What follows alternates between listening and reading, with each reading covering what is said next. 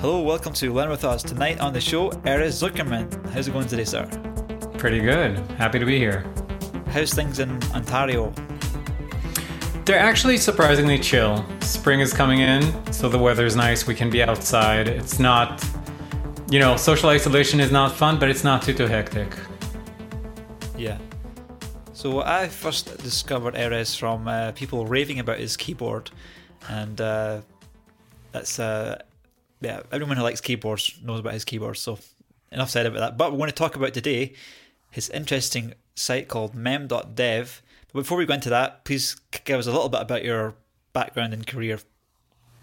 Sure. So my background and career, well, I guess writing's always been a part of my career. I used to do it professionally for PC World and MakeUseOf. I was also an editor at MakeUseOf. And then a few years ago, I decided I want to switch over to web development and basically taught myself Ruby and Rails and JavaScript, later React, and got hired. And right about the time I got hired, I also started my two companies, which is one, the keyboard company, which makes the Ergodox EZ. That company is called ZSA, and mem.dev, which used to be called Code Code Ninja. And the keyboard grew and grew, and eventually I quit my day job and basically to focus on my stuff and on both the keyboard and mem.dev, which Code Code Ninja, which was later rebranded as mem.dev. And that's kind of where I am today. Cool. So what years were you involved with PC World writing for them? Because I used to read that one as a... PC World, I reckon I last worked there, it's been a while, maybe 2015, 2014-ish. My stuff was last published. Yeah. It was old enough that some of my stuff actually was published in print. So they haven't been, I think, in print for a number of years now. Right. I think they went digital only, yeah. PC World. Was it what? I'm getting confused with PC Gamer. It's not the same thing, right? No. That was PC World is less of a gaming thing. It's more like business stuff and productivity and whatnot. Cool. So what is mem.dev? Yeah. So to understand mem.dev, I guess we gotta kind of start with the three F's of programming that are often ignored. The three F's of coding, in my opinion, are feelings, forgetting, and F this job, I'm going to go farm some sheep instead. Forgetting, you mean? Forgetting, yes. Forgetting, right. Forgetting. So feelings, forgetting, and F this job, which is also known as burnout. Yeah. And these are things that are kind of ignored when we think about coding.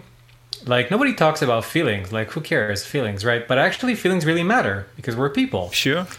And the way I see it, and also from talking with other coders, when we code, we kind of go through an emotional cycle. We feel fine, maybe bored, maybe whatever. And then we come across a problem. Something is confusing. Something doesn't work. And we start like that kind of emotional curve starts going down. We're getting frustrated. If it's something small, then it's a small frustration. But sometimes if we like waste an hour or 2 hours, we're like, in a rage by the end of it. And then you figure the thing out. We always do, right? We got to move on with life. We don't desert the project. We find some solution. And if it's a good solution, that's like an emotional spike. We're like, yay! And that's a little win there, right? And then we go back to the usual. We go back to work. And to me, that emotional curve is actually a huge missed opportunity for leveling up as a coder. If you're a developer and you want to improve, let's say, you know, you're a working developer and you're trying to get a raise, you're trying to get somewhere with your career, that's when learning happens with that emotional curve. Like you come across a problem, you figure out the solution and you keep going. But if you keep going without doing anything, that's when the second F comes in, you forget. A month later, you could have the same problem. And this is really, really clear when it comes to command line stuff like Git, you know, like, oh, I got to get something done in Git. How do I revert my before last commit? You know, how do I pull just a single file off another branch? Like those kind of uncommon tasks. And then you go, you look it up, you find it on Stack Overflow, you do the thing and you move on with life. A month later, you're finding yourself searching for the same thing again. And Google says, you've been to this page 3 times before. Eventually, for me, it was like, you've been to this page many times before. Google kind of stops counting. on the search results. And that makes programming feel like kind of like a treadmill, kind of like you're stepping in place a little bit. And I wanted to find a way to make that treadmill into an escalator, to make it feel like, okay, every time I run across something and I'm getting frustrated and I feel like I'm stupid, which is something that happens to me when coding. Like, I kind of confront my own stupidity on a regular basis, like, why doesn't this work, you know? And then I wanted to basically hit a mental save button whenever I find the solution, right? To find a way to say, oh, okay, so this is how you revert the before last commit. Okay, I'll never forget this again. And that's what I did. Basically, mem.dev is that save button, is a way to basically save snippets of knowledge and then train on them like a concert pianist, like a musician, or like an athlete. Basically, start your day with like 5-10 minutes of training on your hard-won knowledge, and basically, you know, reload into cache all of this knowledge, and then start coding. And every time I learn something new when I code, every time there is a problem and I solve it, I just dump it into mem.dev, and later I can train on it. And it kind of makes those interactive flashcards, is what it does. And it's smart enough to ask me, it quizzes me on those flashcards. It's like, okay, so how do you revert the commit? Or how do you, I don't know, like, what's the pattern to avoid CSRF authentication in Ruby, right? If you want to skip authentication on a controller, what do you do? So it asks me those questions, which is all stuff that means something to me because I made those cards, not a ready-made pack of cards. And then when I give the right answer, it's going to leave me alone for a month or 2 months or whatever. And it's going to ask me again right before I would have forgotten. And that way I kind of get this pile of knowledge that's ever increasing, but it's in my mind. It's not like in a wiki somewhere. And every little piece of knowledge that I kind of gain and hold on to is that much less confusion and stupidity, and that much more fluency in my experience as a coder. I'm looking at the page mem.dev/how, and you've got this thing called like spaced repetition, where what's happened is you've got this forgetfulness curve, and then you've got this floor that's getting higher and higher, which is your sort of long term memory leveling off. That's a good way to put it. That's certainly what happens in real life, I think, because as you get to a certain point where you don't have to figure out how to do a map in JavaScript, or like you're saying, exactly. Ruby, yeah. Exactly. And I think this level of fluency is really what sets apart the 10x developer. Like, one of the inspirations for mem.dev, I was working as part of a remote team, and I was really a Rails noob. And I got to pair with this 10x developer. I was in Israel at the time. He was in Macedonia. And when I say pair, it's in air quotes, really, because I got to watch the guy work. Yeah, he was really, really good. And so we started a session. It was, I think, Skype. It was way before Zoom. And I was expecting, you know, for fingers to come out of his fingers and for him to go all Ghost in the Shell and like type like crazy and like, you know, and do all the things. And that's not what happened at all. Like, the guy, you know, kind of read the code slowly and deliberately, thought through. He was kind of slow, you know, kind of like he also spoke slowly and deliberately. And then he started typing. And he wasn't a fast typist, but he just typed. Kind of like I type out an email. Like, he was using Vim, and I think he had auto-completion off, if I recall correctly. And he just typed the code super fluently and did what he wanted to do. And like, I think for like an hour and a half of pairing session, maybe he like Googled once or maybe none, like basically zero Googling. He could just code. He could just type. And that blew my mind. That was like 6 years ago now. And that was at the very start of the product. I was like, okay, so that's what a 10X developer looks like, you know, like that level of fluency. And then I kind of started, okay, well, who else needs to be fluent? Well, foreign language learners. I was into learning German at the time, which kind of led me in the direction of spaced repetition. And when you go into the language learning space, like apps like Duolingo and stuff like that, that's what they do, right? They use this forgetting curve and spaced repetition. And then I said, well, why don't I apply this to programming. And I found a couple of really interesting write-ups by people who actually did that. Like, if you know Derek Sivers? No.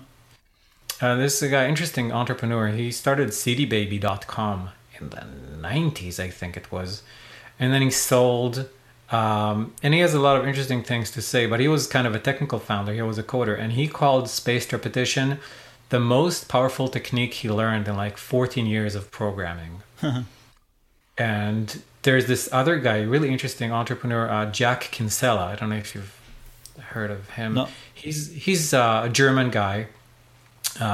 Created a service called Oxbridge Notes, I think. This kind of a service for swapping notes that people took in class, I think. But he basically made something called the Janki method. Janki, not a great name, but basically it's Jack and Anki. Anki is a spaced repetition product, which is free and open source, really cool.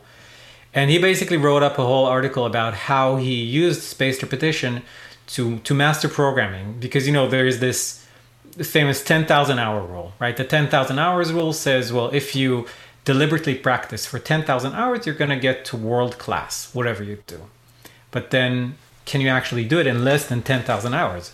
And what is deliberate practice for coders, right? You familiar with that term, deliberate practice? Yeah. Mm-hmm. So 10,000 hours, I read that, but it's been around in a while. That's one of those web blogs that can't remember the name of it. Learn coding in 10,000 hours. Yeah, like the actual guy who popularized it was Malcolm Gladwell in his book Outliers. Like, he came with this number 10,000 hours, which may or may not be true, but it really begs the question of when do we level up as coders, because coding can be boring, and it can be also really hard. And what makes us level up? And I found that super interesting.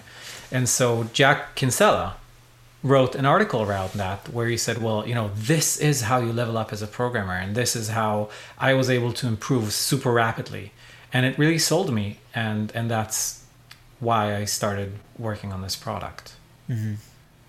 And when I was just starting as a developer, I had those onboarding questions, like stuff I had to Google, but also stuff that I couldn't Google because it was specific to the team.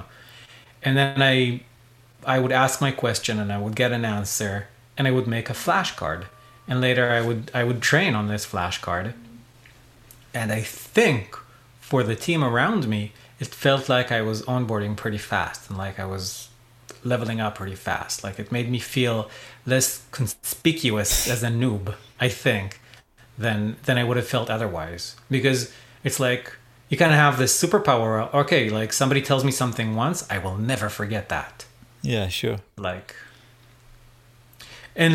other, I think, thing I really liked about that is we all document, right? I don't know. What do you use for documenting? Do you have like a wiki or OneNote? I prefer to document things in the code with JSDoc. Yeah.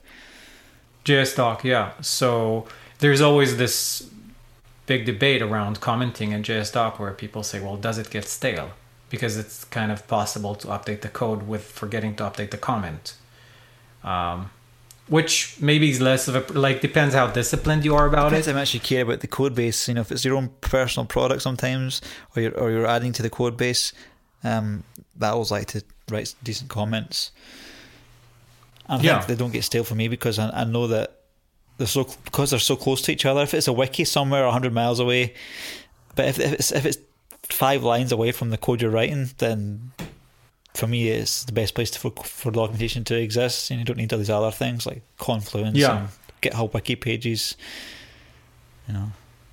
Exactly. No, I agree. I think if anything, in code comments are the less prone to get stale. Because what I noticed about other forms of documentation, like whatever project I was working on, be it like something big at GoDaddy or even something small for the keyboard, we have like a docs directory or a wiki. The moment you publish it, it goes stale. The next day, it's stale. And that's kind of one thing I like about flashcards, because the system asks me, okay, so how do you do so-and-so? How do you like, okay, here's a classic one, like something with Vagrant. Remember Vagrant? Yeah, Vagrant. It's something important for DevOps, but it's kind of related to Docker or something. Exactly, like Vagrant, exactly. That's exactly the... So Vagrant is what people kind of used before Docker. It was a way of automating VirtualBox and making development environments. Right. Which is super archaic now, right? We all use Docker. Everything is Dockerized. Yeah. But so I bet you there is like docs directories and wikis and numerous products documenting like stuff that's really specific to Vagrant and how do you set up a development. And like nobody uses that stuff anymore. And if it's a flashcard, then the system asks you, so what do you do when so-and-so happens on Vagrant, right? You proactively get the question. And then you say, oh, this is BS. Like, nobody uses this anymore. And you click a button and it blows the question away. And you're never going to get asked that thing again. Yeah, yeah. So... I feel bad for developers of Vagrant, though. Imagine what it must feel like. Time marches on, yeah. Yeah, I mean... Competition. Totally. And so this is like another place where I think flashcards are super useful. And of course, there's other use cases for fluency, like two that I really like to think about. One is a job interview. Job interviews are super scary, like technical interviews. We used to do tech interviews with people for GoDaddy and like, so you sit with someone. It was always remote. I forget what platform we'd use, but you ask them, okay, like it was for Ruby people, right? So how do you sort an array, or you give them like a more practical problem? And you watch the guy, and it's a high-stress situation, right? It's like intense, an interview. And the guy is like floundering. And this is not the time to Google. It's not the time to say, wait, what was that method? And often like the systems we would use did not have good autocomplete specific to Ruby. So you really got to be fluent. So if you're trying to get a job, that's another place where fluency really matters. And like another it's interesting because like it's often like the high stress situations where you say, man, I wish I was fluent. Like debugging stuff in production. Are you a Rails guy? No. Okay. I first got into web when PHP was pretty popular. Okay. And then I got stuck in Flash and Cold Fusion, unfortunately, for 4 years. I skipped all that good stuff. So the thing with Rails, like when you want to debug stuff in production, you log into the Rails console, which is really awesome. It's a live view of the back end of your app. You can do stuff in the database. You can even run code. You can like paste code in and whatnot. But you are like in production, so you got to really know what you're doing. Because if you mess up there, it's like it's high stakes.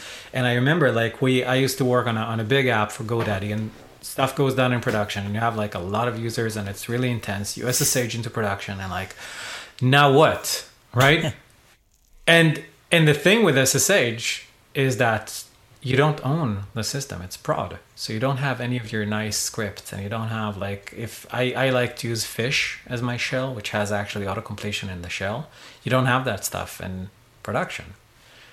So there too, you really gotta like kind of pull out the commands and know what to do and know what to look for. And I find that those high stress cases are career making or career breaking. Like if you are able to fix a big problem in prod and like debug it on the fly, that's something that's going to come up in a performance review a few months later.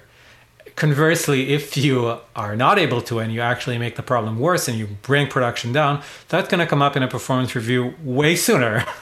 Yeah, probably next week or in a retro. Sheesh, or like somewhere. I can't imagine if messing up a bunch of people's domains, man. Sheesh.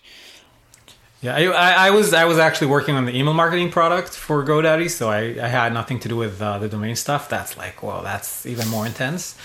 But yeah, still, you don't want to bring that stuff down. So I just think that fluency, that's why I called it forgetting, right? Forgetting and fluency, it's two sides of the same coin. And you just don't see people talk about it enough, right? I mean, when you go, like, you see all those you know, Code School and Pluralsight and Codecademy, and everybody talks about learning, learning, learning, learning. Awesome. Like, you can get the books, you can get all the things and watch the videos. At the end of the day, the name of the game is not learning. The name of the game is retaining. Like, I could read books and watch videos until I'm blue in the face, but if in a month, or do a boot camp, like a grueling boot camp, but if in a month I forget half of what I learned, what did I just do with my time and my money? You have absolutely nailed it on the head. The amount of times I've sat and watched a bunch of videos on, just call it X framework, and then I sit down to use a framework, and then I don't have a clue how to do it. You only learn by doing, and I think what you've done there is unique, and, you know, from a own perspective. Yeah, exactly. Which is also a pitfall when you're talking about a product, because it's super hard to explain. Because everybody's like, okay, so it's a code school, so you're teaching people how to code. I'm like, nope. We don't teach anything. There's no pre-made flashcards or anything like that. You got to make your flashcards. People go like, wait, so what's the point? So where do I learn? And it's really hard to explain that there is a problem here of forgetting. It's not a great product to try to market, honestly. Like, marketing on this thing has been super frustrating. Yeah. Well, I only heard about it when I was interested about the keyboard. I was trying to get you on the show to talk about the keyboard, right? You're like... Which is interesting, because the keyboard is so much easier. Hardware is interesting. Hardware is sexy. Like, and the keyboard, if I do say so myself, it's a solid product. Like, it's a good keyboard. Yeah, because I've basically got RSI, because I'm using this MacBoard keyboard all the time, and like, I don't want to have a massive keyboard, you know, normal keyboard, and we're sort of like guitar players. You know, if one developer keeps showing off his keyboard, it makes me a bit jealous. I wanted it as well, so, you know, I just thought, well, I'll just talk to the guy who made it, and see, that'll be like an interesting podcast, and I'll decide if I need to get it or not. You know. Exactly, and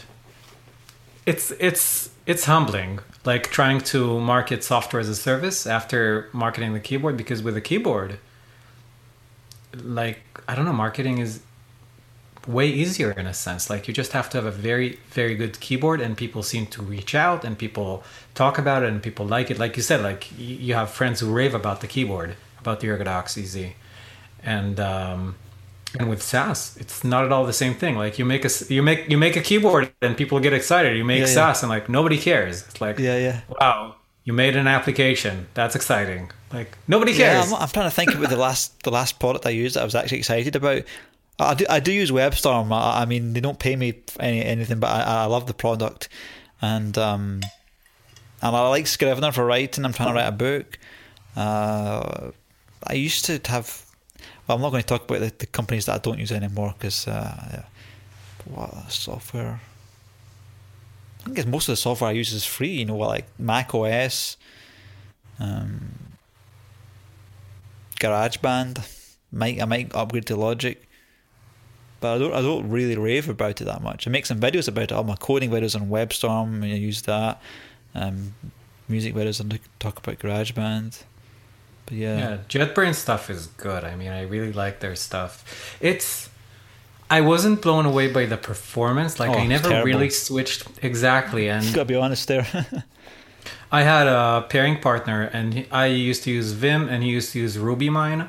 So whenever he was driving, like, the features are really nice. The code intelligence rocks, but man, it's kind of slow. You gotta have a fast machine. Like, I've got the latest MacBook Pro, and it gets a bit warm sometimes, but I don't have time to mess around with Visual Studio Code and install search and all through those plugins. WebStorm just works out of the box, you know, everything I need pretty much. Yeah, no, WebStorm, I mean, it's really impressive. I really like their stuff.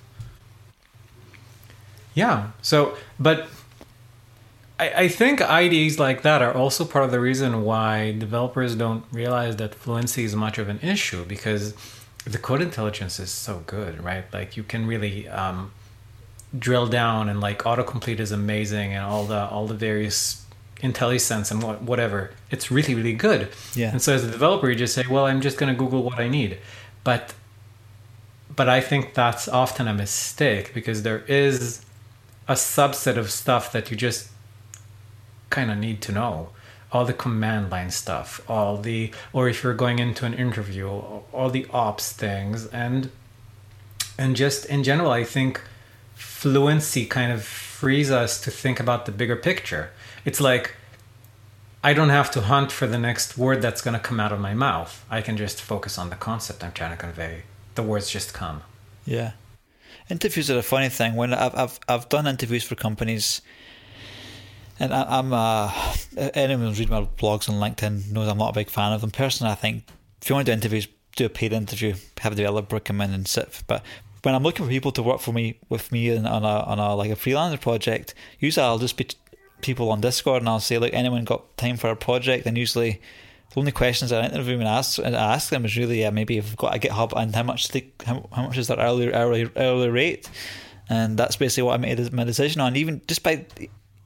Even if I ask somebody and they help me with a question, like that's something I didn't know, then for me that's like it's somebody that I want to work with in a project, because I'm not going to sit and drill through all these questions. And it's like a plumber asking a plumber to come and test this pipe before I let you work in my sink. I know it's different with coding, because they're paying coders a lot more money than plumbers for like a one-off job. But, yeah, totally. I think interviewing is broken in many ways. Like when we've hired for ZSA, for the keyboard company, or when we hire, I should say, we're a fully remote company. And when I publish an ad, I actually say, please don't send me CVs. Don't send resumes. I do not want to see a resume. Like I put together a type form with a bunch of questions that's almost like a pre-interview, and then I see how people communicate and kind of what the style is, and then we do a call, and like there's never anything with like my pet peeve is the resume, probably because my resume looks terrible. I never finished high school. For personal projects, I've never asked anyone for a CV as far as I can remember. I've done it for companies, yeah I get to see you, but I don't care about their CV really. I just want to see what they can do and like GitHub or...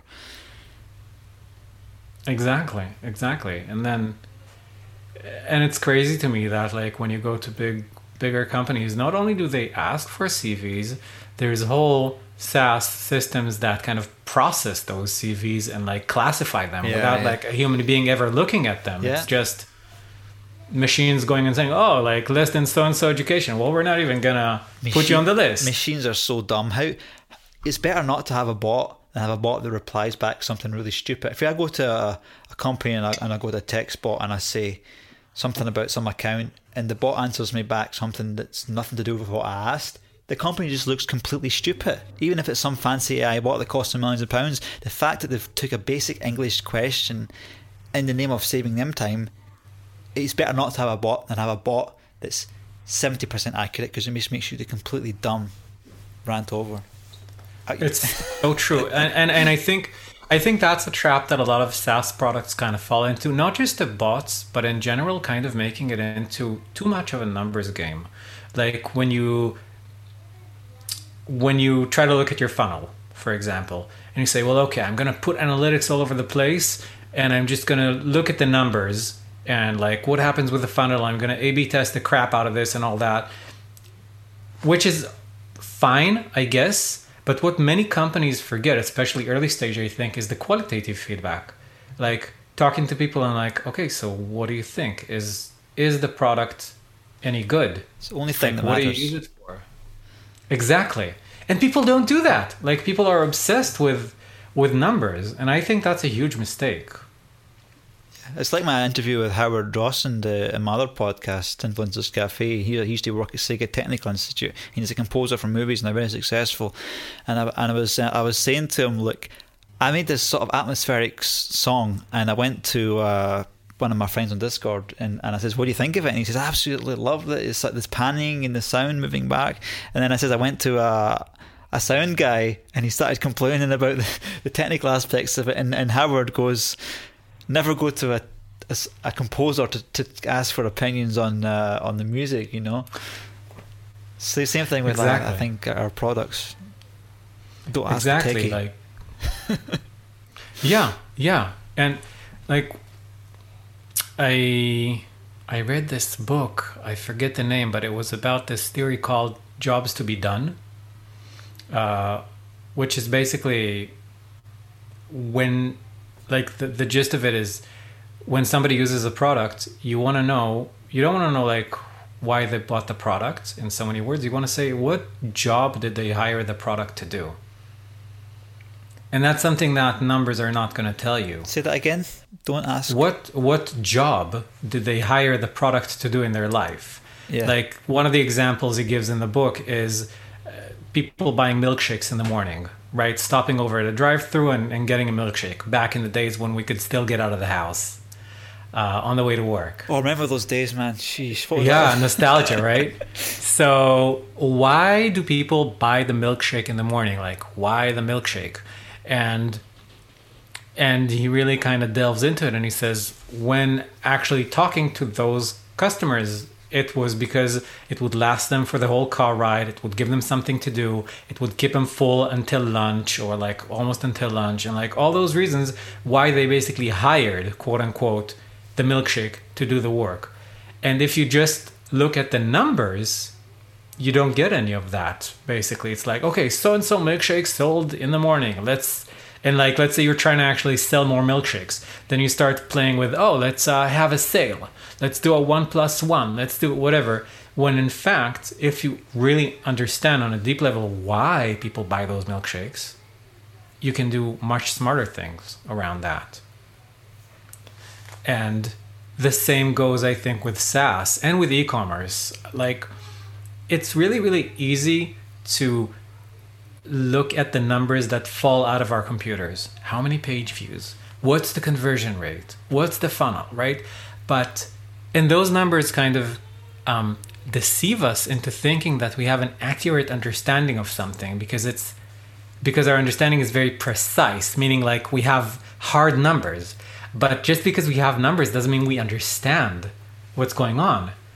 Because numbers don't tell the whole story. You need people for that. You need to actually have pretty deep conversations with people to understand why they did what they did. Yeah, if you're trying to imagine something when people like stuff, it's very easy to self-deceive yourself. And I don't think I've really followed through many startup ideas I've had, because I just... my own idea compared to what people's thought about it, they just weren't interested, and so I've kind of backed off from doing startups. So I think that's good, though. I haven't actually put a lot of effort into doing a startup, but I'm thinking of doing some stuff now. Mm-hmm. Yeah. I mean, I think a good starting point for anything is talking to people.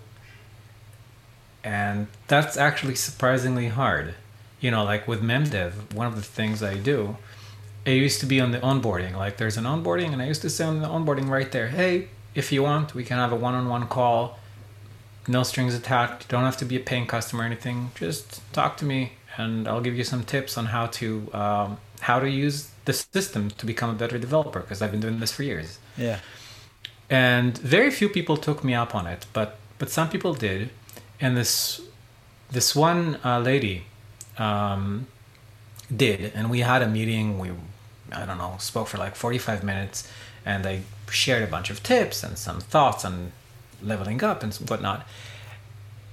And near the end of the call, her voice kind of cracked, because she said she was actually emotional. She said, you know what, I was sure you're going to try to upsell me on something. I was sure this is kind of I went into the call thinking it's a bit of a scam, because why would you talk to me just to help me?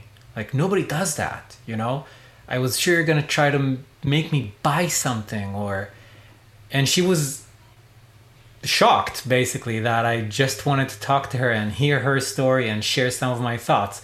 And that's such an uncommon thing. I ended up having to move that call to action from the onboarding, because I figured people must think that I'm trying to scam them out of something. And now you have to actually do some training sessions, and at the end of your third session I say, hey, looks like you're serious, maybe let's have a call. But yeah, it's interesting how hard it is to talk to people. I heard I was listening to your podcast the other day, and you had mentioned that the podcast is actually an excuse to talk to people. Yeah, it's like It is, and it's I love recording conversations. Sometimes if you have a really deep conversation like this, you can forget the stuff, but and you sort of if you record it, you can listen to it as many times as you like, you know. Exactly. And so, I really think both for hardware and for at least for small scale software, I really like small scale stuff. I don't like VC and like trying to eat the world, but like for the type of things I try to do, like niche hardware and niche software, qualitative feedback and deep conversations are where it's at. Because when you have enough of those, you can build something that really helps some people. And that's really what it's all about, I think. Yeah, I like your website. You've got the links at the top, how it works, rates, and basically you've got a conversation. It doesn't feel corporate, it feels like a personal website talking about the software product, you know. So thank you. Yeah, that's being a developer, it looks like you've put a lot of work in this and some pretty technical hard things. Like you've basically built some kind of syntax parser that knows what's wrong with the code, and it still has to be aware of what the syntax is while there's errors, which is pretty awesome. So how do you sit down from ground zero and decide I want to put several thousand hours of my life into something where I'm not sure it's going to feed me, you know? Yeah, I wish I had a good answer for that. Basically, what seemed to work for me for the keyboard was to work on something that I wanted. The keyboard started because I wanted an Ergodox. And at the time, the Ergodox was available as a box of parts, including like tiny surface mount diodes, which are like smaller than a grain of rice, and you have to solder them in the correct orientation on the board. That was back then. Sheesh. And I said, well, I want this keyboard, but I'm not going to sit down. We had just had our first child, and, you know, with a little baby, I'm not going to go sit down, solder a bunch of surface mount components. I'm not going to do this. And I must not be the only one. And so that was the kind of the genesis of where the keyboard started. And that seemed to work. Like people, there really are other people who want this keyboard and don't want to solder it themselves. And the same thing was with Code Ninja, which later turned into mem.dev. It was this sense of, okay, I really want to program, but programming is so frustrating. How can I make programming less frustrating? How can I make myself less stupid about it?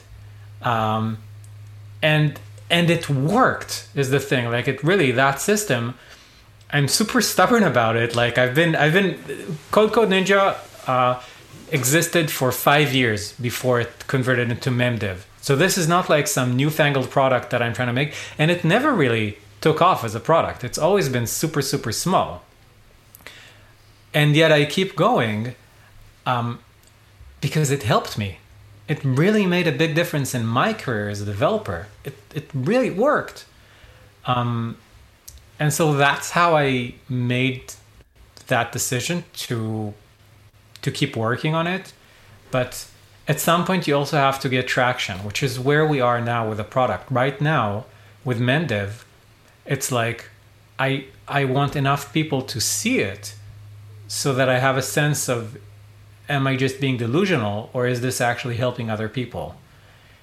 Like last week, we had a grand total of 80 people visit the site. That's good. That's not more than I was getting for a long time. That's a good one for me. Yeah, for us it's a little bit on the low end, you know. Like I think what I'm aiming for right now is to have 3,500 people every week get to the homepage at least, just to get a sense of, hey, is this something that's even useful for programmers? And I'm now finding that for SaaS, it's super hard to get there, to get to that level of traffic. So what? Because I think what the difficulty is that people that are new to coding don't realize they need a tool like this. They just want to learn by watching videos and trying to make it themselves. But people that know that these tools are good, we don't, in a sense. For me, I wouldn't know why I would need it because I'm already experienced in the language, you know. So it's like you got this big gap between people that realize the value of the product versus those that actually need the product but don't want the product. Right. And the people I'm actually trying to serve, I think, the people I want to focus on are actually the more experienced developers. Like in GoDaddy, we used to have a leveling system. I think many companies have it. They have like the level 1 through level 6 or 7. Like level 6 or 7 is like super senior architect level, blah, blah, blah. So you have the people who are like level 2, level 3, and they're trying to make it to the next level, which comes with a significant raise. And they're already like journeyman level programmers, but they want to move forward. And those are the people I want to target, because I think if you manage to level up from level 3 to level 4, we're talking about like $20,000 extra a year, yeah, you know, yeah. A big chunk of money. And like, and spending $10 a month and like 10, 15 minutes a day practicing to get there, it's totally worth it. And it will make a difference. But explaining that to people is hard. And the other people I'm trying to target is the ops people, where, you know, something is broken on production right now. That whole scenario I was talking about before, you have to SSH into a server and you have to make things right. There's no autocomplete, there is no rehearsal, you just have to fix it now. Yeah. And there too, like, that level of fluency is worth a lot of money. Sheesh, you've got a lot of languages on here, man. You've got, how do you manage to program the syntax? That's not our syntax highlighting directory, like library. Right. It's an existing component. I forget what we used, but yeah, it basically is supposed to support like kind of every syntax under the sun. So that's the people I'm trying to help. And you're right. Like, the big problem here is people are not talking about forgetting or retaining. They're only talking about learning. And when they are already coding, they're not even talking about learning. They're just talking about, how do I get the damn thing to work? and that's when you get burnout. A few months in or a few years in, you're starting to feel like you're on a treadmill. You don't feel like you're leveling up. And I really believe that's one of the reasons for burnout. Yeah, I think I would have been, I spent about 4 years doing stuff I just have zero. If I'd done that 4 years, I mean, it was first job. I learnt a lot of stuff as well, like back end, like SQL servers. But sitting doing Flash, I should have. One of my friends says, "Don't do Flash because it's proprietary," and I was like, "Nah, it's good money." Your boy was he right? Yeah, exactly, and that's really the other thing where I think experienced developers can benefit, because you have someone who suddenly decides, well. Imagine if someone decides right now, like someone is, I don't know, here's a good example, a crazy example. Somebody decides right now, you know what, I want to go into COBOL. You know COBOL? Yeah. I don't know the language, but... It's an ancient language. It's considered kind of a dead language, COBOL, right now. Well paid, but though. The thing is... Pardon? Well paid. Exactly, because... all the big enterprise systems, I'm talking like massive banking systems, massive government systems, backends are written in COBOL. And let's say, and that's a lot of money right now to be a COBOL programmer. And so if you are an existing developer right now, let's say you're into Java or PHP or whatever, and you say, well, I wanna learn COBOL fast. Man, you're gonna need flashcards. You're gonna need flashcards, and with flashcards, if you play your cards right, pardon the pun. Do you support COBOL? I don't know if there's even syntax highlighting for COBOL, but you can do the same without like syntax highlighting. You can just, the text is the important part, and then you can basically switch tracks mid-career, and boom, here's like $40,000 extra in your like annual income. I think COBOL's like assembly language. Bit like that. I think, yeah. But I mean, whatever the syntax is, like, you can definitely use spaced repetition to master it and to ace an interview.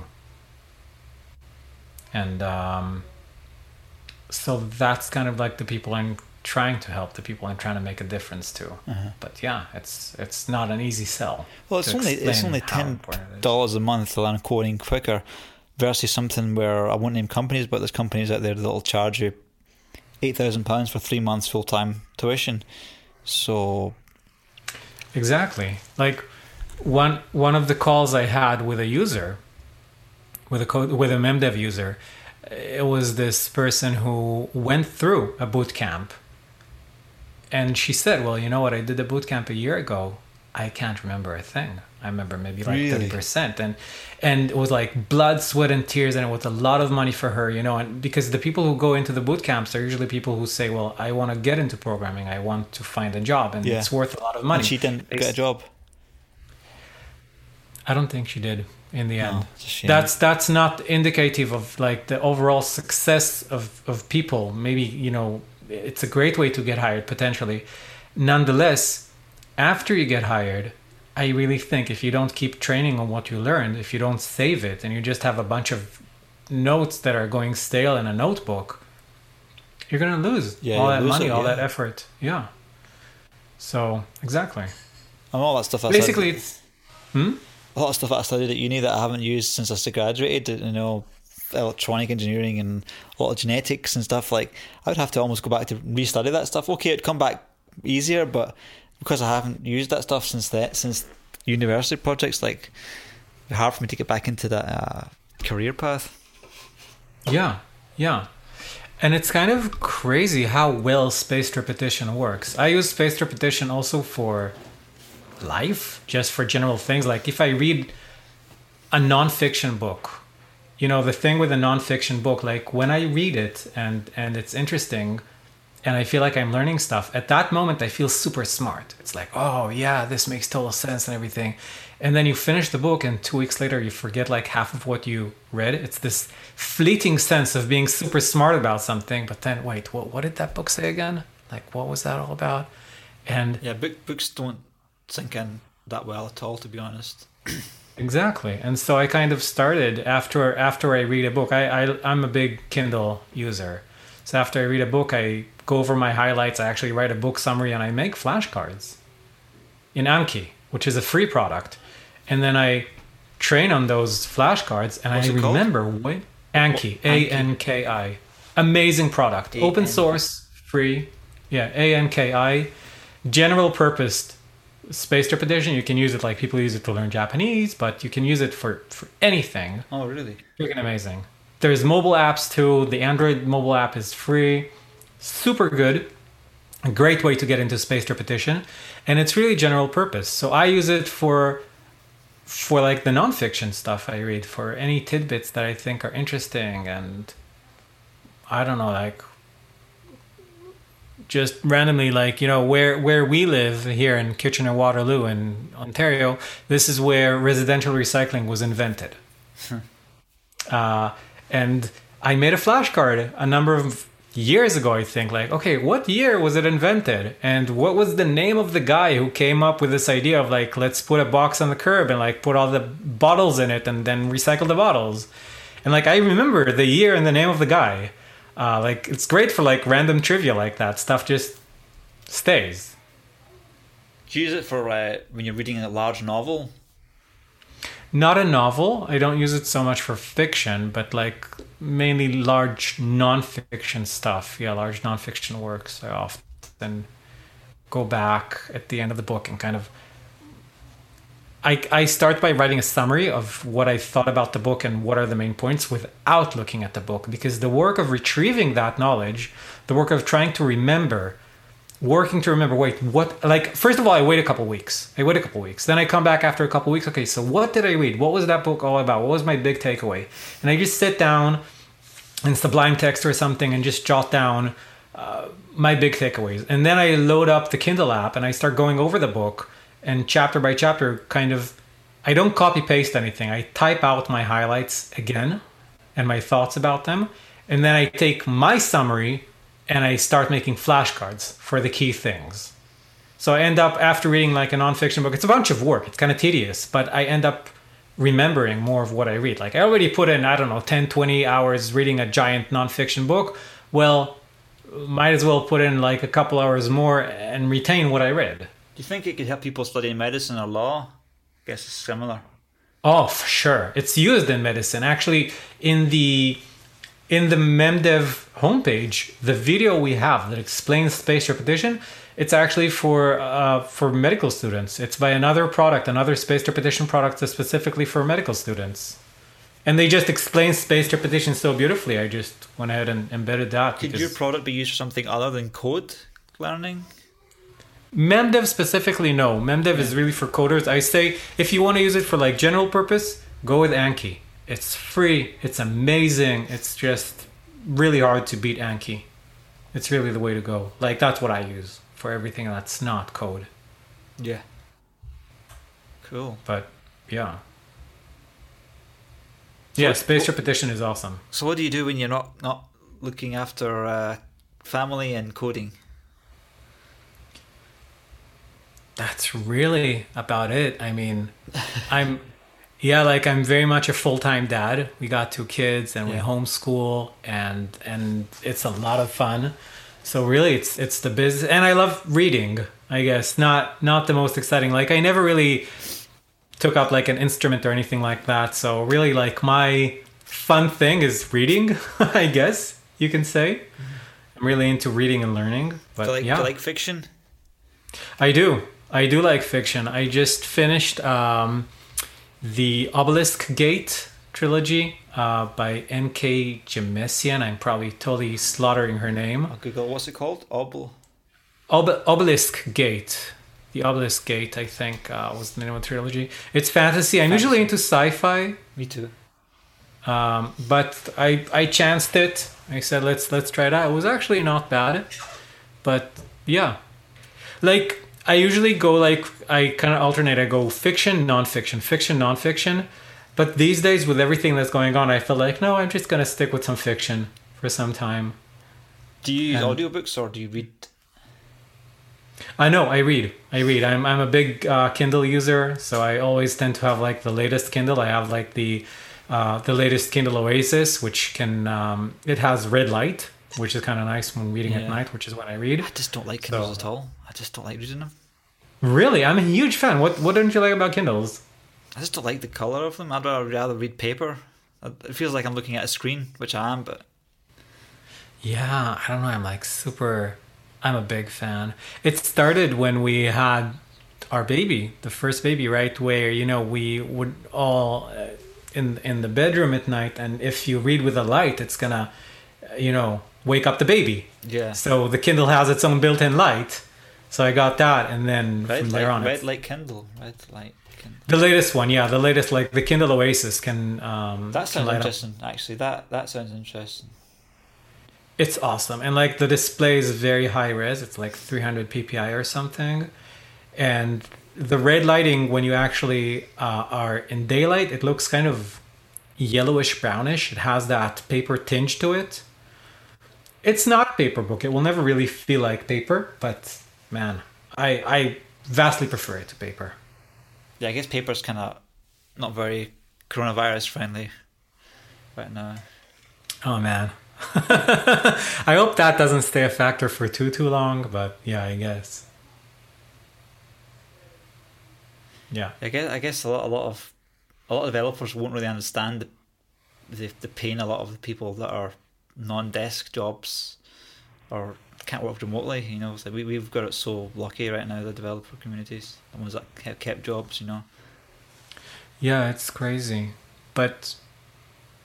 It's kind of nice having, like, a restaurant and then just shutting down the restaurant and work day and night for years and years. Yeah, yeah. But while developers are, on the surface, less affected, no man is an island. And as a society, I mean, we all have families, we all have friends. And, like, if you happen to be fortunate right now, I'm sure you'll help others. And, you know, financially or in whatever way you can. And so I think if the whole economy is going down, I think we as developers will feel it. Yeah. It's just maybe delayed somewhat. And I think what we should try to do with that delay is, well, try to help others. Mm. I think. It's maybe... It'll be easier to get people motivated to learn. I find it very hard to get people that are non-programmers to change career path. Even offering time for free to try and train people, I found it very. I've almost given up trying to get new people to change career. It's almost they have to come to you first, in a sense, than trying to do it reverse. Yeah, it's true. This is another, actually, it's another case for memdev, I think, because I think the big barrier in becoming a programmer and leveling up is this sense, this overwhelming sense of confusion and stupidity. It's like, oh my God, how do I even start? Like, what is happening?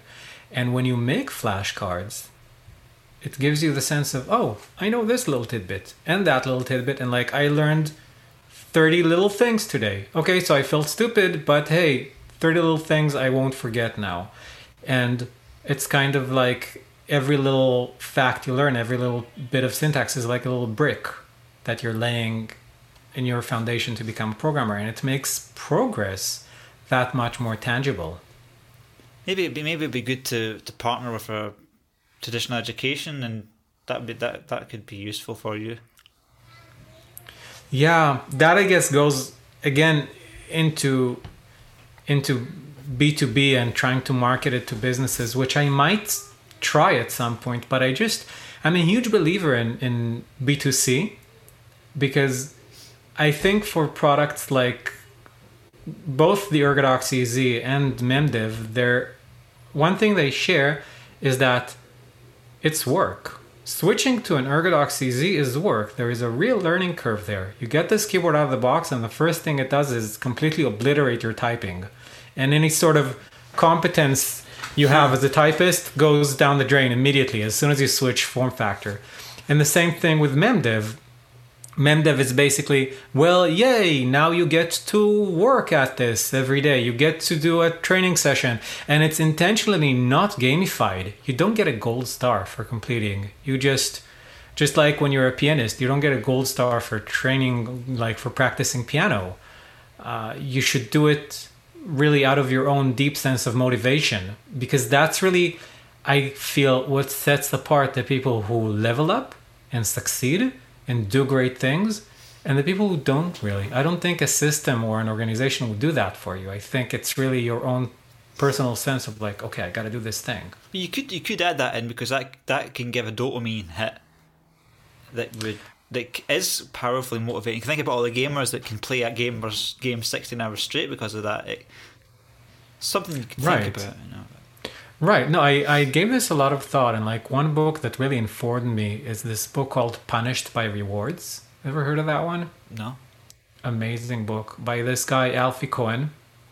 Punished by Rewards. Punished by Rewards. Man, you got to read that. It's really good.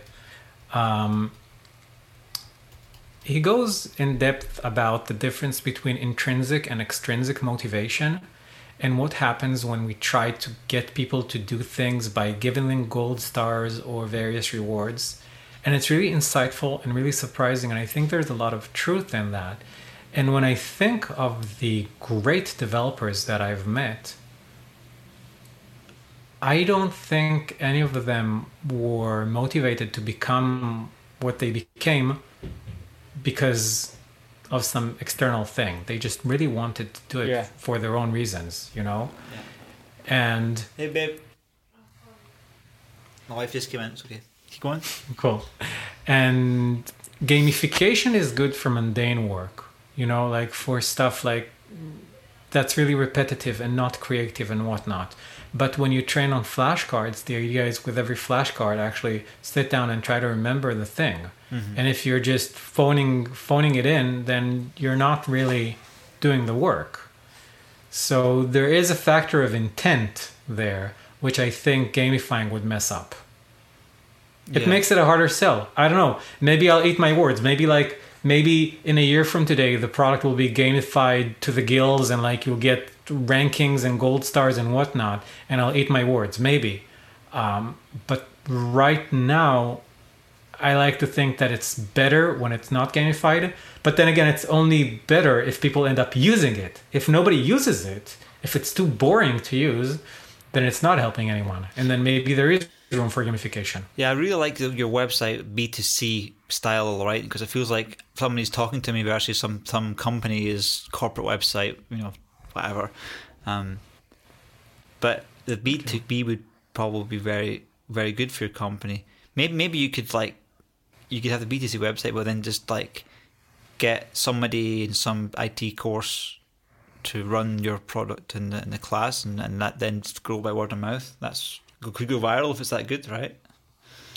Yeah, there's actually this code school that's called Launch School, and somebody there found Code Code Ninja and really liked it, and then it spread throughout that group of people. Like they said, yeah, I mean, if you actually want to make the most out of the course, this is a good kind of supplement, a good sidekick. And so for years we used to get like the occasional student from Launch School come in and just use Code Code Ninja, and that seemed to work. So in that regard, it's cool, like a partnership like that. But I think I never really went into B2B because for me as a person, it's kind of less tangible that, oh, I'm helping someone. And what gets me to do the things I do is really the sense that people are finding it useful. Not in the abstract. Again, we go back to the qualitative feedback. Not in the sense of like, oh, I see numbers in analytics. In the sense of, hey, I got to speak to this person and it's a real person and they live in New York City and they told me so-and-so about the product and it made a difference for them.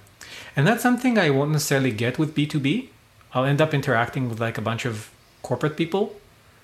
Whereas for me, the real satisfaction is, hey, you know, somebody told me the other, a few months ago, it was, yeah, I kind of stopped using the product because I got hired.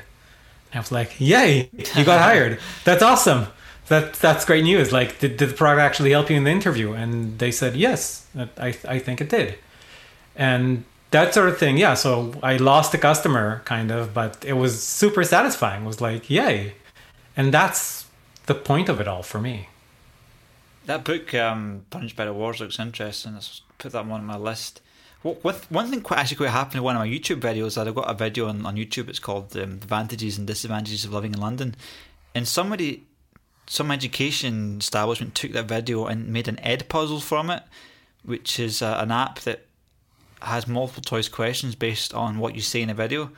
And so I thought, it's great. Someone's using my video on YouTube for homework, you know. Have you heard of Edpuzzle? No, I have not. Yeah, edpuzzle.com. I'll check it out. Really interesting. I'll send you the link that the guy made in my video. We're using Zoom, aren't we? So how do I send a message in Zoom? I'm so used to using Skype. There's like a chat in the bottom. Ah, yeah, got it. To everyone, which is basically you. Yeah, so that's the guy using my video. But you have to get the app on the phone. Really interesting. I'll check it out. I'll leave the link to that Edpuzzle on my podcast as well in the show notes. That's awesome. Very cool. Cool. Well, anything else you want to share with our audience? Thank you for listening, and thank you for having me. Oh, it's been a pleasure. What are you up to the rest of the week? Honestly, a lot of customer support. We've seen a tremendous uptick with the keyboard.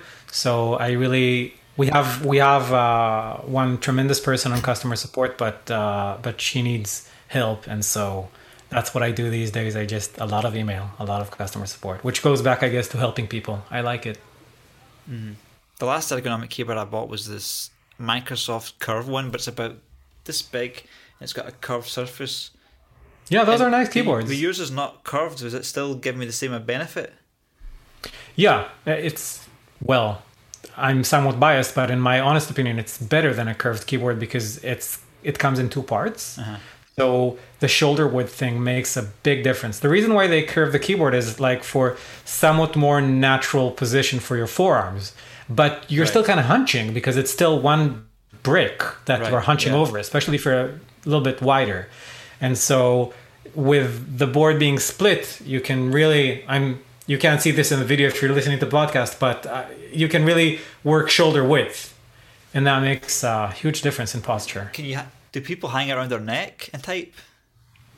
There's all sorts. Like if you, not around their neck, but we had, if you go to people.ergodoxez.com, you'll see we have a big gallery of like interviews with real users, just like what sort of work they do and all that, and what's their setup like. So one of the interviews is actually with someone who wears the keyboard. Like they made a harness and they kind of wear it.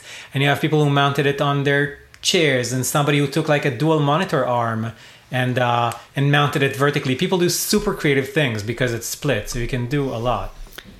The only reason I really stick with the MacBook keyboard is that I use the trackpad a lot, and my hands are on the keys and my thumb's on the trackpad.